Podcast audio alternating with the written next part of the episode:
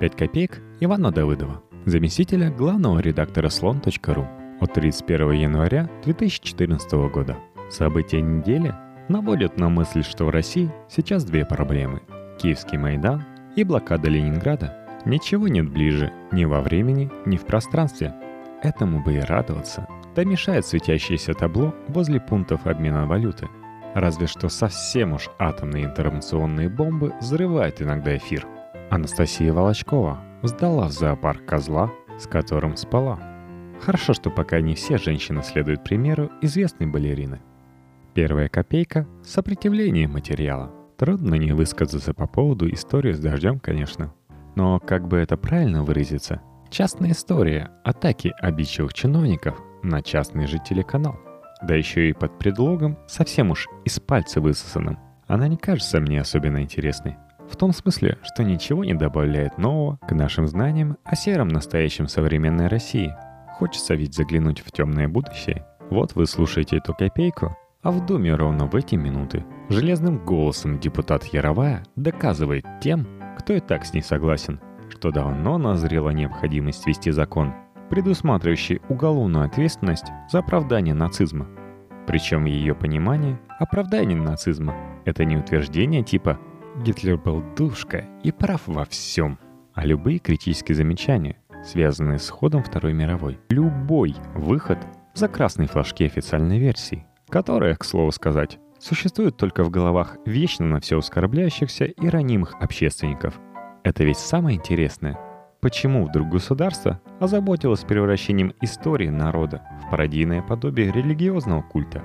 Кто станет жрецами, кто инквизиторами? Кого и за что заставит каяться? Один из вариантов ответа на поверхности – идейный вакуум, отсутствие возможности оправдать собственное существование какими-либо свершениями в настоящем – да, мы воруем, наши дети за границей, а вы сидите в грязи и работаете как можно напряженнее, потому что денег нам не хватает. Но за это мы ведем вас в сияющее завтра. Им ведь нужно что-то такое. Разворачивает государственную мысль в сторону прошлого. Образ страны в кольце врагов, озабоченных исключительно вопросами прикладной садомии, не срабатывает. Все время в голову гражданина лезут ненужные сомнения – от чего же тогда враги живут куда как нашего попривлекательнее? Не из-за того же, что увлекаются садомией. От чего ваши дети там? Ну и так далее. Прошлое, на первый взгляд, терпеливо. Что хочешь, то из него и краи. Когда я учился в школе, кастрированная русская история подавалась как затянутый пролог к возникновению первого в мире социалистического государства. На новый лад покоцанная, она, видимо, превратится в скорости в рассказ о триумфальном шествии сквозь годы Святой Руси, хранительница консервативных ценностей, из которых главное – безоговорочная любовь к начальству. И вместо любых аргументов – мантры без значения. Памяти предков будем достойны. Но на самом деле исторический материал отчаянно сопротивляется всем попыткам превращения его в набор пропагандистских тезисов. Жестоко мстит, разрывая живые связи, убегая, оставляя народ без истории. Ну, то есть, либо ты со своей историей в человеческом контакте, в постоянном споре, в диалоге, и тогда она действительно становится фундаментом настоящего, либо история просто от тебя уходит, а ты рисуешь незамысловатый лубок и начинаешь им гордиться за неимением иных предметов для гордости. Кстати, если уж всерьез относиться к термину фальсификация истории, так это она фальсификация, которой все боятся и есть. Вторая копейка – татуировка на всю Олимпиаду – Поговаривают, на открытии Сочинской Олимпиады выступит знаменитая некогда группа «Тату». Две школьницы, изображавшие на сцене лесбийские страсти, если вы вдруг забыли. Ход не поспоришь, эффектный. Девушки были по-настоящему знамениты в Европе в свое время. Ну, достаточно знамениты. Причем именно сочетание музыки и апатажного имиджа достаточно знамениты, чтобы зритель считал сигнал. С правами геев в России все в порядке. А все протесты прогрессивной общественности и страшилки в левацких журналах – банальная клевета. Нет, правда, это красиво придумано. Емкое, лаконичное высказывание, отлично попадающее, если перейти на профессиональный жаргон пиарщиков, в нужной аудитории. Неизвестно пока, что будут петь воссоединившиеся экс-скандалистки, но едва ли что-то сильно провокационное. Мальчик гей, мальчик гей, от меня офигей – Если кто и ждет чего-то подобного, то не дождется. Скорее всего, им уже сочинили какую-нибудь умеренно патриотическую, беззубую и слащавую песенку на английском. Для того, чтобы все поняли, достаточно простого появления тату на сцене. Красиво, повторюсь. Хорошо. Но мало. Беда ведь в том, что отнюдь не только из-за антигейских законов ведущие мировые журналы помещают на свои обложки изображения Олимпийских колец, обтянутых колючей проволокой. Года так за два много всего сделано ветвями российской власти – чтобы обеспечить появление подобных рисунков и подобного к себе отношения. Знаете что? Не так часто проводим Олимпиады. Гулять так гулять. Кто там отвечает за организацию праздника? Прислушайтесь. Еще не поздно внести последние коррективы, да такие, чтобы мир в восхищении застыл. Во-первых, следует переловить всех, кто участвовал в московских протестных митингах последних лет. Сколько их было? Тысяч около ста. Вот переловить, вывести в Сочи и обязать целыми днями ходить по Олимпийскому парку с остроумными плакатами былых времен. Проблема решится масса. Все увидят, что разговор о трудностях с волеизъявлением в митингах и шествиях в России – наглая ложь. Но увидят все не только это. День уже на третий, чахлые московские протестующие пообносятся, оголодают, айфончики свои с твиттерами посадят и начнут неприятно пахнуть. К тому же они будут всем мешать и при этом точно не причинят никому никакого вреда в силу полнейшей своей травоядности. И поймут перебежденные злопыхатели, что Владимир Путин тысячу раз прав, пытаясь хоть как-то этих людей сдерживать.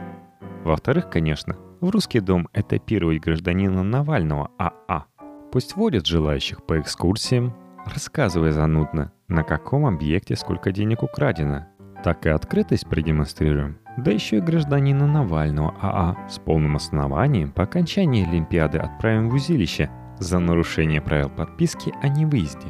О всяких мелочах, вроде ежевечерних дискотеках в церквях, Go-Go Girls, балаклавах от Боска и бикини цветов российского флага я даже не говорю. А под конец, разумеется, каждому гостю Олимпиады подарить по сироте, чтобы головы у клеветников России тут же взорвались, полопались, как спелые виноградины – кстати, в тот же день, когда появилась новость о тату, пришел субтропический Сочи привет из промерзшего Хабаровска. Там за гей-пропаганду оштрафовали главного редактора газеты «Молодой дальневосточник» за публикацию интервью с местным учителем, открытым геем. Понятно, что у него без всяких законодательных инноваций жизнь не сладкая. Не потому даже, что он гей, а потому что учитель. Однако он и негодяй осмелился в интервью вместо того, чтобы каяться, заявить, что ущербным себя не считает. Теперь редактор должен государству 50 тысяч стремительно дешевеющих рублей.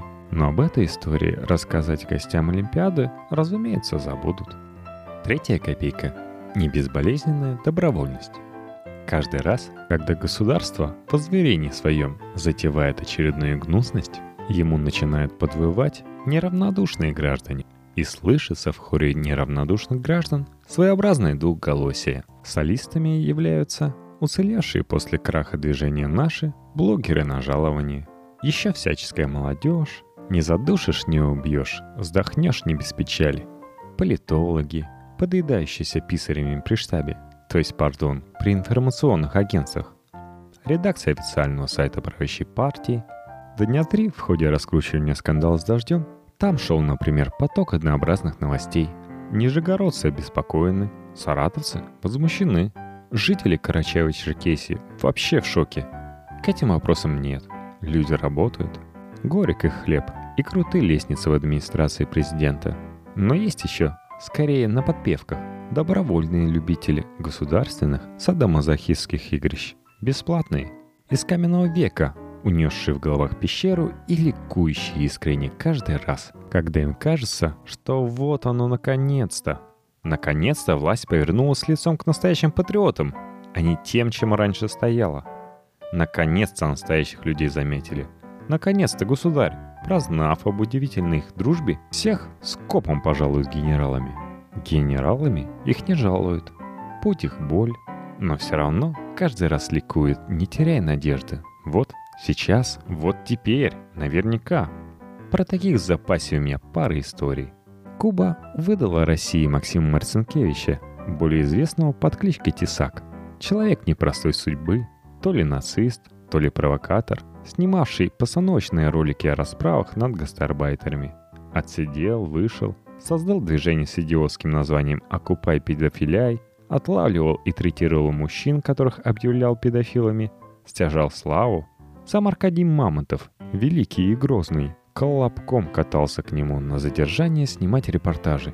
Еще бы, вот он, народный гнев коренной. Здоровый? Тесак и правда мужчина здоровый, бицепсы, что арбузы. Духовной Руси против евросодомской заразы. Тесака приглашали на телешоу центральные каналы. Помянутые выше блогеры на зарплате нагоняли рейтинги его роликам. Поймал человек тренд, вписался в новую государственную линию, казалось бы. Государство всеобщего унижения оценило старания добровольца, унижающего других ради забавы. И тут, друг, он снова на центральных телеканалах, но уже не в шоу, в новостях. На запястьях наручники, в перспективе тюрьма. А всего-то и случилось, что ветер чуть переменился, пахнуло из Сочи оттеплю, а чрезмерно внимательным западным зрителям надо показать, как заботиться у нас о правах любых граждан, даже подозреваемых в педофилии. Вторая история с Украины. Ехали из Севастополя люди автобусом поддержать президента Януковича в Киеве, противопоставить свой государственнический гнев анархии Майдана. Ехали, но не доехали. Остановили их в ночи беркутовцы и дубинками отходили.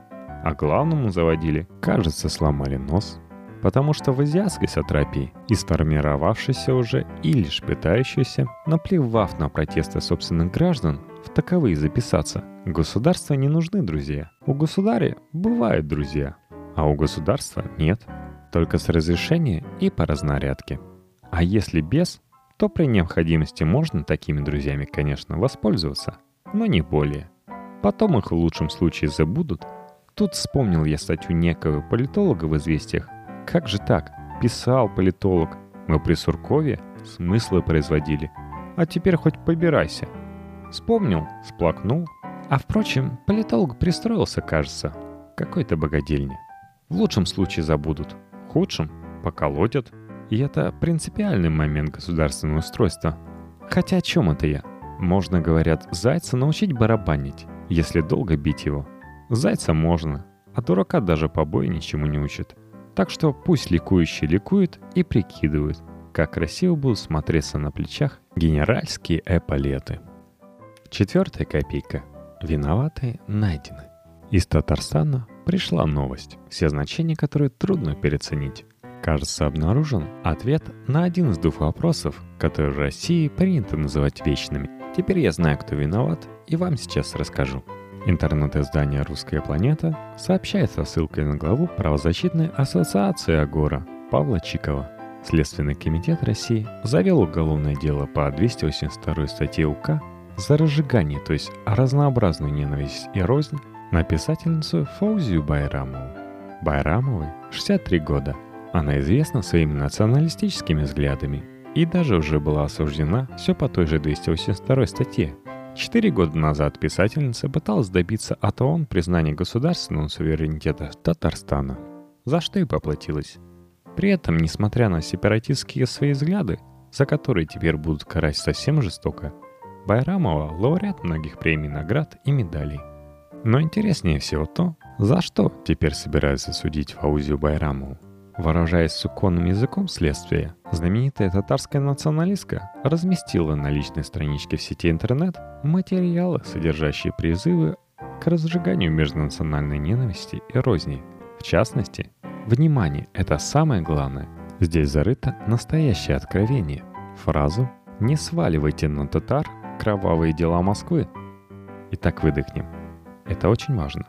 Следственный комитет – не та организация, которая занимается легкомысленными шутками. К тому, что говорят представители Следственного комитета, стоит прислушаться. Их слова я читал, и есть теперь, к печали философов, тяготеющих к субъективному идеализму, объективная истина. Надо не спорить, надо понимать и делать правильные выводы. И раз в Следственном комитете считает, что фраза «не сваливайте на татар кровавые дела Москвы» экстремистская, преступная и ложная – значит отрицание ее будет правильным, законопослушным, истинным и даже обязательным к исполнению. Отрицание отрицания, как учит нас формальная логика, дает в результате утверждение. Поняли? Утвержденный Следственным комитетом максимой очевидно является выражение «сваливайте на татар кровавые дела Москвы». Во всем виноваты татары, сообщает изумленным жителям Отечества Следственный комитет. В любой непонятной ситуации все сваливайте на татар. Пятая последняя копейка – исход. Вообще, наверное, неправильно это – пытаться о действиях государства и конкретных его представителей судить с точки зрения обычной человеческой логики. Подумал я, закончив предыдущий фрагмент. Подумал, потому что вспомнил, как смотрел на главном государственном телеканале передачу об Украине. Воскресный вечер с Владимиром Соловьем во вторник и воскресный вечер с Владимиром Соловьем в среду. Воскресный вечер в среду. Какие уж тут отрицания отрицаний. Участники передач обсуждали вопросы важные, интересные и захватывающие. Например, является ли Барак Обама бесом? Или он всего лишь жалкий человек, угодивший в путы сил мирового зла? Говорят ли украинцы по-украински только за тем, чтобы унизить русского человека? Или есть тому еще какие-то более мерзкие причины? В телевизоре, в общем, кипела работа больших умов, а интернет скрашивал оную работу фоновыми новостями – Патриотические байкеры хирурга Золотостанова выступили в поход на Севастополь, чтобы защитить город русской воинской славы от полчищ неофашистов. Казаки войска Донского то ли собираются проникнуть на Украину, то ли уже проникли. Не просто так, а чтобы помочь президенту Януковичу подавить массовые беспорядки. И тут мелькнула во мне робкая надежда. Раз уж так вышло, что все, вот буквально все без исключения люди, которые заняты в последние годы превращением России в место для жизни обычного человека опасное или даже вовсе непригодное, так озабочены судьбой соседнего государства, что по три воскресенья на неделю устраивают. Так может, они тоже соберутся и уйдут вслед за первопроходцами, погрузят мешки яровую, чтобы засевать плодородные земли Украины, построят какую-нибудь тачку, чтобы перевести хлюпающую Мизулину. Она, конечно, по дороге Успеет еще десяток законов выплюнуть. Но ничего, мы потерпим. Покатит, как желудочный баллон, выпавший из рук малоопытного гастроэнтеролога Владимира Соловьева, как самый тяжелый штурмовой шар для боулинга Аркадия Мамонтова, унесут на плечах Сергея Кургиняна, чтобы еще раз окатить пенной струей неонациста Кличко. Все-все, депутаты в роскошных авто и череда пеших православных экспертов с котомками – консервативные публицисты, походу плетущие из собственных бород прощи для уличных боев, прочее всякое разномерное скайбеда. Нет, не то чтобы я Украине зла желал, просто России все-таки люблю больше. Ну и, конечно, знаю я прекрасно, что не уйдут они. Однако помечтать, конечно, тоже ведь не грех.